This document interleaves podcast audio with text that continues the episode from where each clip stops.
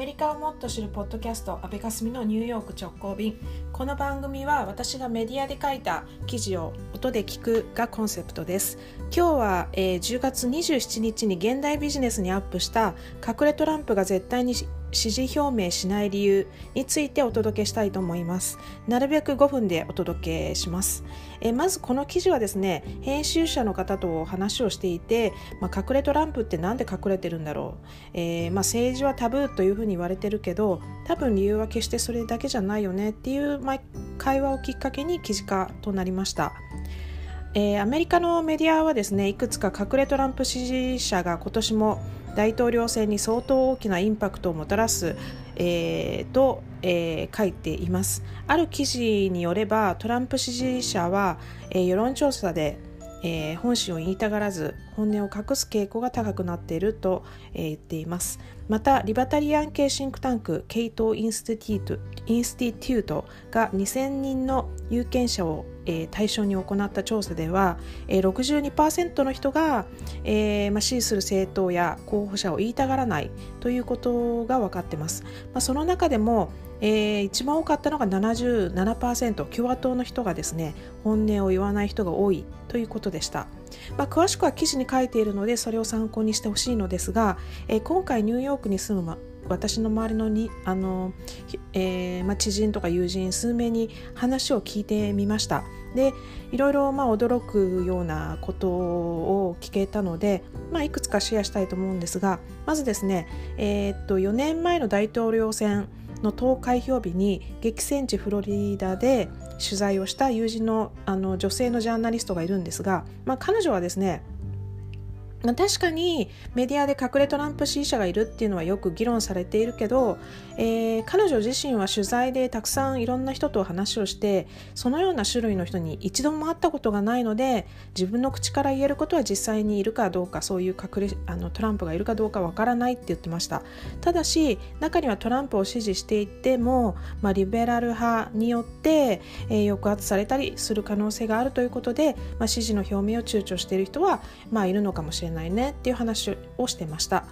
また私の、別の知人の、ジョー・サンダースさんっていう方がいるんですが、彼はリタイアして今年72歳で、大学時代に政治学を専攻して、とても政治にお詳しい方なんですね。ジョーさんが言ってたのは、アメリカ人っていうのは長い戦いで、勝ち取ってできた自由をとても誇りにしてきたのに、残念なことに自分と違う見方や考え方を許容できない人が最近増えていると。で、異なる思想を攻撃するのを厭わない人たち、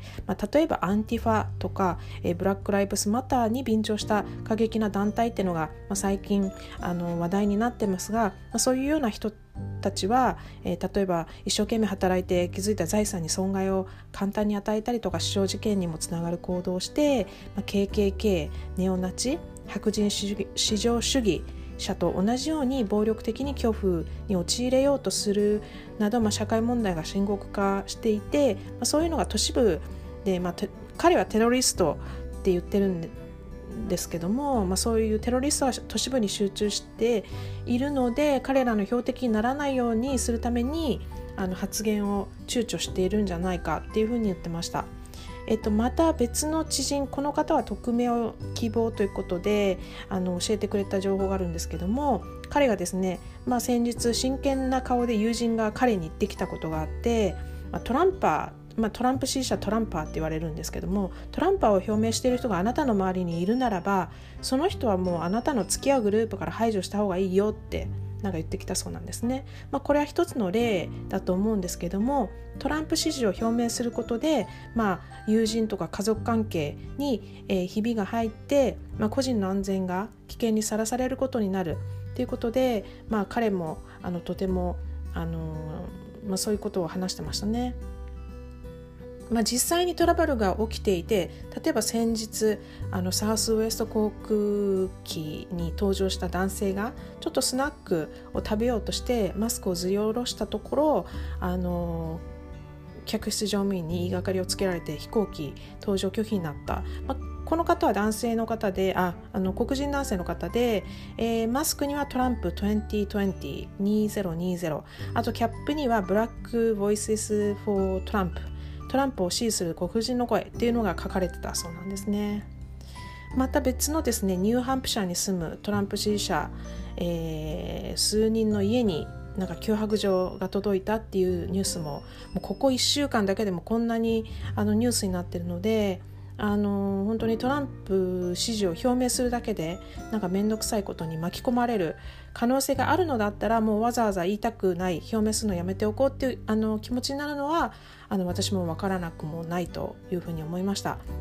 あといろいろ他にも、じゃあ隠れバイデンはいるのとか、そういう疑問が出るかもしれません。記事には他にもたくさん、詳しく書いてますので、もしよろしければ、現代ビジネスマネー現代、10月27日号、安倍かすみが書いた記事をご覧になってください。